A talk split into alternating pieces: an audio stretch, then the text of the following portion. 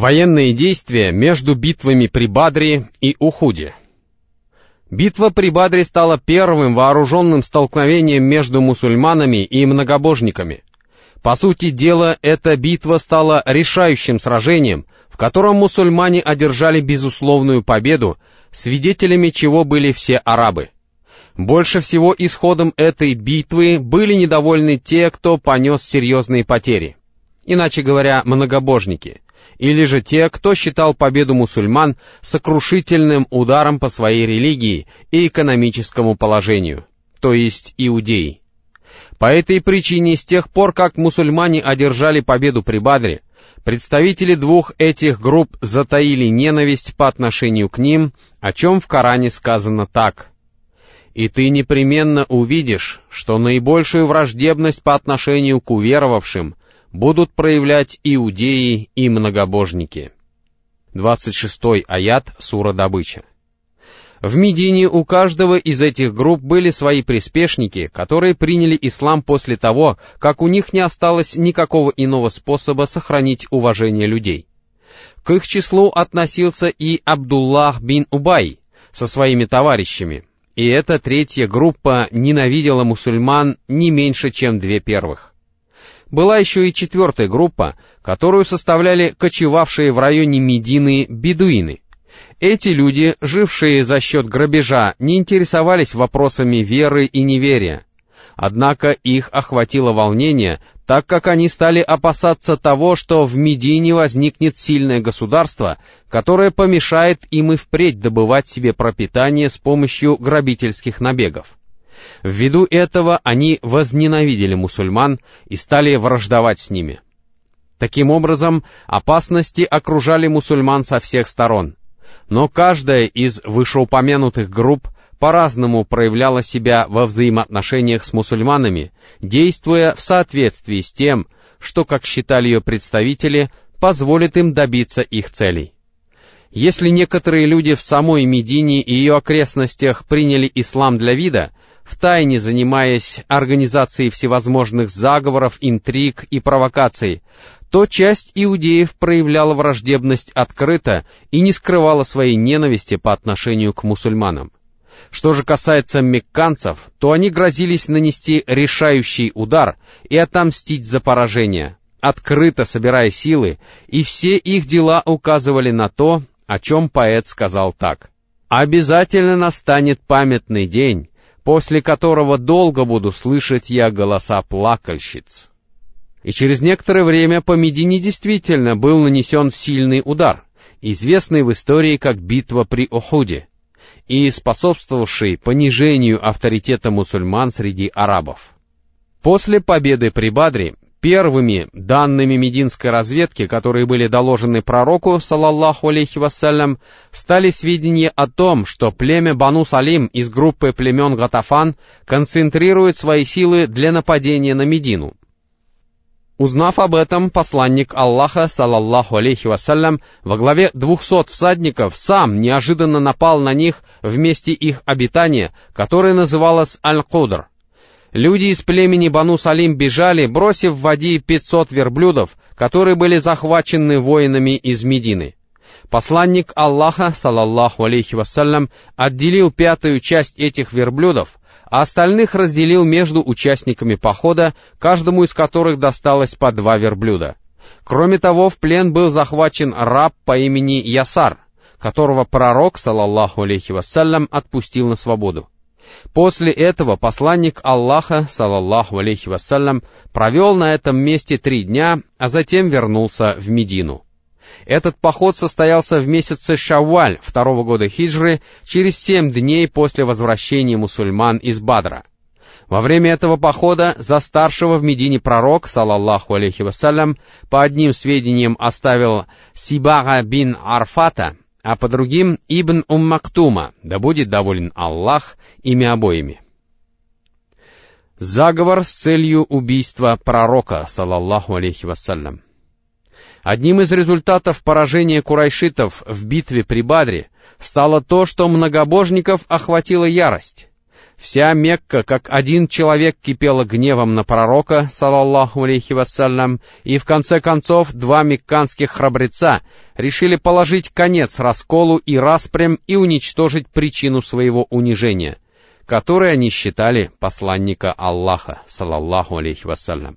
По прошествии недолгого времени после битвы при Бадре в Аль-Хиджре встретились друг с другом Омайр бин Вахб аль-Джумахи и Саффан бин Умайя. Омайр был одним из шайтанов среди курайшитов и преследовал пророка, салаллаху алейхи вассалям, и его сподвижников, когда они находились в Мекке, а его сын, Вахб бин Умайр, при Бадре попал в плен. Они вспомнили об убитых курайшитах, а потом Саффан сказал, «Клянусь Аллахом, нет в жизни блага после этого».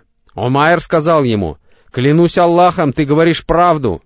И клянусь Аллахом, если бы не долг, который я не могу вернуть, и не дети, которые без меня пропадут, я бы поехал к Мухаммаду, чтобы убить его. Тем более, что у меня есть и другая причина для этого, ведь мой сын находится у них в руках.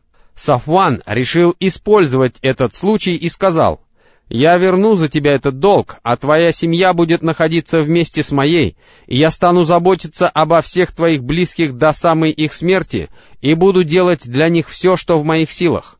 И тогда Умайр сказал ему, «Никому не говори о нашем разговоре». А Сафван пообещал хранить молчание. После этого Умайр велел наточить свой меч и смазать его ядом, а потом двинулся в путь и добрался до Медины. Когда он опускал на колено свою верблюдицу у ворот мечети, его увидел Умар бин аль-Хаттаб, да будет доволен им Аллах, который вместе с другими мусульманами говорил о том, как Аллах почтил их в день Бадра. Умар, да будет доволен им Аллах, воскликнул. «Этот пес — враг Аллаха, и он явился сюда только с дурными намерениями».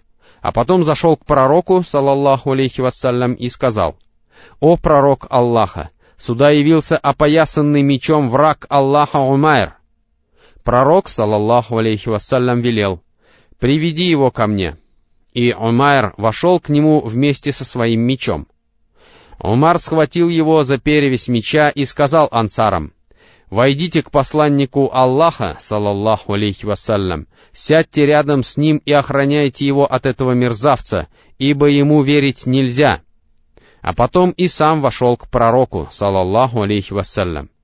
Увидев, что Умар держится за перевязь меча у шеи Умайра, посланник Аллаха, салаллаху алейхи вассалям, велел, «Оставь его, о Умар, а ты подойди поближе, о Умайр».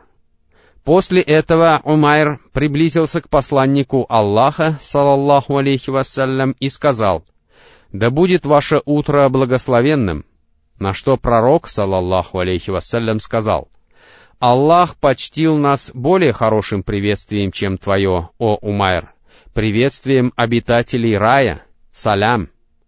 Потом он, салаллаху алейхи вассалям, спросил, «Что привело тебя сюда, о Умайр?» Умайр сказал, «Я приехал из-за того пленника, который находится у вас в руках, чтобы вы хорошо обращались с ним». Пророк, салаллаху алейхи вассалям, спросил, «А зачем тебе меч, привязанный к твоей шее?» Омайр сказал, «Да проклянет его Аллах вместе с другими мечами! Разве они избавили нас хоть от чего-нибудь?» Пророк, салаллаху алейхи вассалям, сказал, «Скажи мне правду, что привело тебя к нам?» Омайр ответил, «Я пришел только ради этого». Тогда пророк, салаллаху алейхи вассалям, сказал, «Но ты ведь встречался в Аль-Хиджре с Сафаном бин Умайей, и вы вспоминали курайшитов, трупы которых сбросили в колодец, а потом ты сказал, если бы не мой долг и не дети, то я бы поехал в Медину, чтобы убить Мухаммада.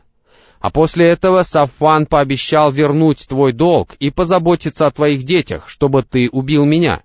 Но клянусь Аллахом, тебе никогда не осуществить этого.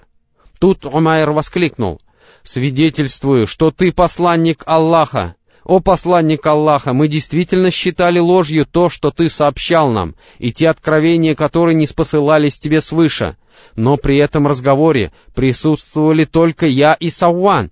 И клянусь Аллахом, теперь я верю, что все это не спосылал тебе только Аллах. Хвала же Аллаху, который привел меня к исламу, и направил меня этим путем. После чего он принес свидетельство истины, а посланник Аллаха, салаллаху алейхи вассалям, велел, «Научите вашего брата Корану и отпустите на свободу его пленника». Что же касается Сафвана, то он говорил людям, «Радуйтесь тому, о чем вы скоро узнаете, и что заставит вас забыть о случившемся в Бадре». И расспрашивал путников об Умайре до тех пор, пока кто-то из них не сообщил ему о том, что тот принял ислам. И тогда Савван поклялся, что никогда не заговорит с ним и не сделает для него ничего хорошего.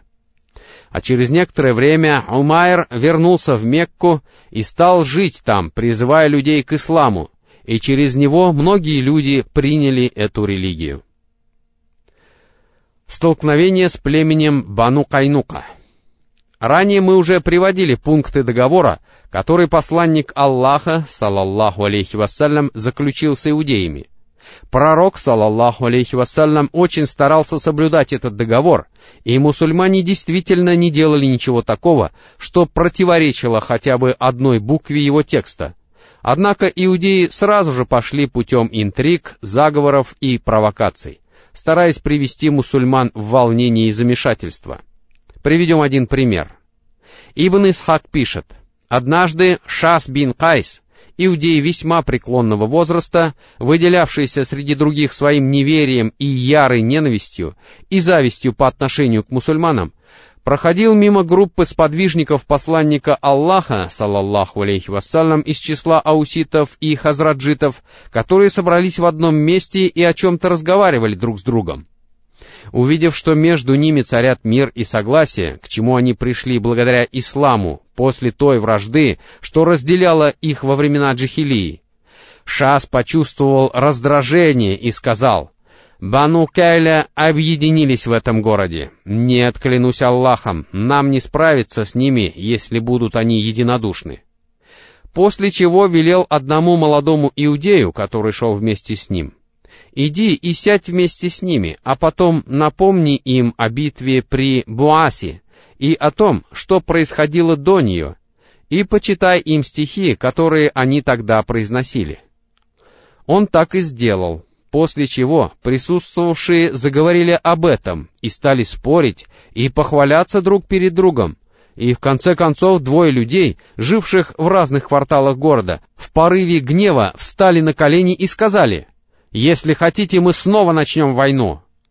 После этого гнев охватил обе группы, и люди сказали, мы назначаем вам встречу на Харри, и пусть наш спор рассудит оружие. И они двинулись туда, в результате чего действительно чуть не началась война. Об этом узнал посланник Аллаха, салаллаху алейхи вассалям, который пошел к ним вместе со своими сподвижниками из числа мухаджиров и сказал, «О, мусульмане, устыдитесь Аллаха! Неужто вы все еще прислушиваетесь к словам времен Джихилии, несмотря на то, что я нахожусь среди вас, и после того, как Аллах указал вам путь к исламу, и почтил вас им, и отделил вас им от Джихилии, и спас вас им от неверия, и привел к согласию ваши сердца, После этого людям стало ясно, что это было наущение шайтана и козни их врага. Они заплакали, и ауситы стали обниматься с хазраджитами, а потом все, кто там был, ушли оттуда вместе с посланником Аллаха, салаллаху алейхи вассалям, проявляя покорность ему. Так Аллах погасил огонь, разожженный кознями врага Аллаха Шаса бин Кайса. Это событие может служить характерным примером действий иудеев, пытавшихся спровоцировать волнение, натравить людей друг на друга и создать препятствия на пути распространения исламского призыва. Для достижения этой цели они разрабатывали разные планы, распуская ложные слухи и заявляя о том, что уверовали в начале дня и возвращаясь к неверию в конце его, и все это делалось для того, чтобы посеять семена сомнения в сердцах слабых людей. Они старались всячески осложнять жизнь тех верующих, которые были связаны с ними экономическими отношениями.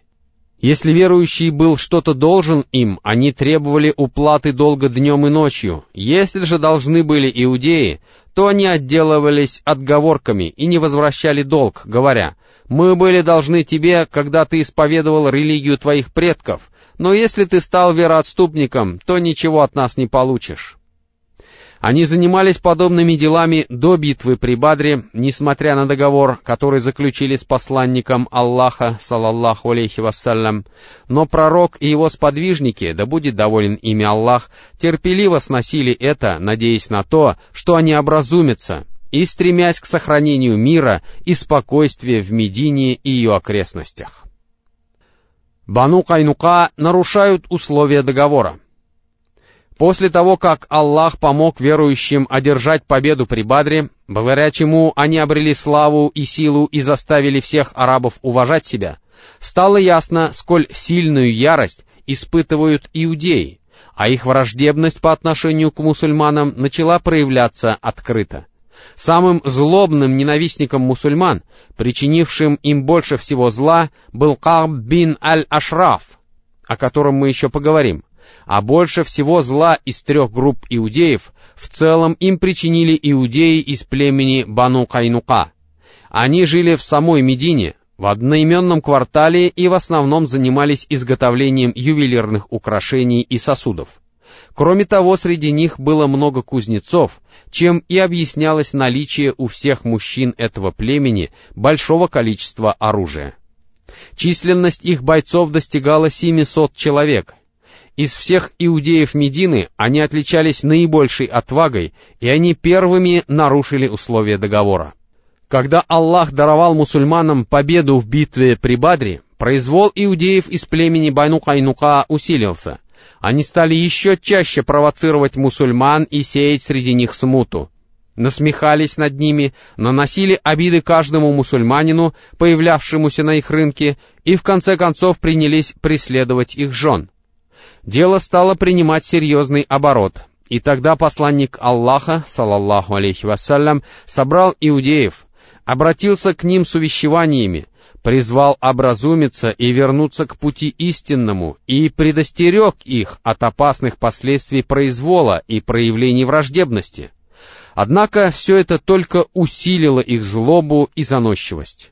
Абу Дауд и другие мухаддисы приводят хадис, в котором сообщается, что Ибн Аббас, да будет доволен Аллах ими обоими, сказал, После того, как посланник Аллаха, салаллаху алейхи вассалям, разбивший курайшитов в день Бадра, прибыл в Медину, он собрал иудеев на рынке Бану Кайнука и сказал им, «О иудеи, примите ислам, пока не постигло вас то же, что постигло курайшитов». Они сказали, «О, Мухаммад, не обольщайся тем, что ты уничтожил толпу курайшитов, неискушенных в военных делах. Если бы ты сразился с нами, то узнал бы, что мы за люди, и понял, что таких ты еще не встречал». И тогда Аллах Всевышний не послал ниже следующие аяты. «Скажи тем, которые не уверовали, скоро будете вы побеждены и собраны в ад, а это скверная ложа. Знамением для вас была встреча двух отрядов в бою. Один сражался на пути Аллаха, а другой состоял из тех, кто не веровал. Верующие своими глазами увидели, что их вдвое больше, но Аллах оказывает поддержку тем, кому пожелает. Поистине в этом назидание для имеющих глаза. 12 и 13 аяты суры семейства Амрана. Ответ Бану Кайнука был равнозначен открытому объявлению войны. Однако пророк, салаллаху алейхи вассалям, сдержал свой гнев, а мусульмане проявили выдержку и стали следить за дальнейшим развитием событий. Что же касается иудеев из племени Бану Кайнука, то они осмелели и не упускали ни одной возможности, чтобы разжечь в Медине какие-нибудь волнения, чем сами подписали себе смертный приговор.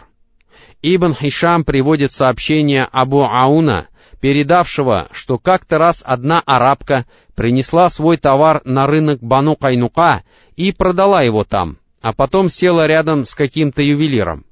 Иудеи стали добиваться от нее, чтобы она открыла лицо. Но женщина отказалась сделать это, А этот ювелир незаметно подобрался к ней сзади и привязал края одежды к ее спине. Когда она поднялась со своего места, срам ее обнажился. Иудеи стали смеяться над ней, а женщина закричала. Тогда один из мусульман бросился на ювелира, который тоже был иудеем, и убил его, а иудеи набросились на этого мусульманина и убили его. После этого члены семьи убитого мусульманина призвали других мусульман на помощь против иудеев, и между ними и иудеями из Бану Кайнука произошла стычка. После этого терпение посланника Аллаха, салаллаху алейхи вассалям, иссякло. Оставив в Медине за старшего Абу Любабу бин Абд аль-Мунзира, да будет доволен им Аллах, он вручил знамя мусульман Хамзе бин Абдуль-Муталибу, да будет доволен им Аллах, и повел воинов Аллаха на квартал Бану Кайнука. При виде его они укрылись в своих укреплениях, а мусульмане взяли их в плотное кольцо осады, что произошло в субботу, в середине месяца Шавваль второго года хиджры. Осада продолжалась до наступления месяца Зулькарда, после чего Аллах внушил сердцам иудеев страх, который Он всегда внушает сердцам тех, кого хочет оставить без помощи и обречь на поражение. Они сдались на милость посланника Аллаха, салаллаху алейхи вассалям, со всеми своими рабами, имуществом, женами и детьми, и по велению пророка, салаллаху алейхи вассалям, им связали руки. В этот момент Абдуллах бин Убай бин Салюль показал себя как лицемер, поскольку он принялся настойчиво добиваться от посланника Аллаха, салаллаху алейхи вассалям, прощения для них. Он сказал, «О Мухаммад, окажи благодеяние моим покровителям». Посланник Аллаха, салаллаху алейхи вассалям, не дал ему ответа сразу, и тогда Ибн Убай стал повторять свою просьбу — Пророк, салаллаху алейхи вассалям, отвернулся от него, но он схватил его за панцирь. И тогда посланник Аллаха, салаллаху алейхи вассалям, воскликнул «Отпусти меня!» и разгневался так, что лицо его потемнело, а потом снова сказал «Горе тебе! Отпусти меня!» Однако этот лицемер продолжал настаивать и сказал нет, клянусь Аллахом, я не отпущу тебя, пока ты не окажешь милость моим покровителям, ибо четыреста их воинов без доспехов и триста в доспехах защищали меня ото всех на свете, а ты хочешь разом избавиться от них. Клянусь Аллахом, я опасаюсь дурных последствий этого». Посланник Аллаха, салаллаху алейхи вассалям, проявил уважение к этому лицемеру, притворно принявшему ислам всего лишь за месяц до этого, и ради него сохранил этим людям жизнь, но велел им покинуть Медину и не селиться поблизости от нее. И они поселились в Азерат на территории Шама, где прожили лишь недолго, после чего большая часть их погибла. Посланнику Аллаха, салаллаху алейхи вассалям, досталось их имущество, из которого он взял себе три лука, два панциря, три меча и три копья — а потом отделил пятую часть добычи, сбором которой занимался Мухаммад бин Маслама. Да будет доволен им Аллах.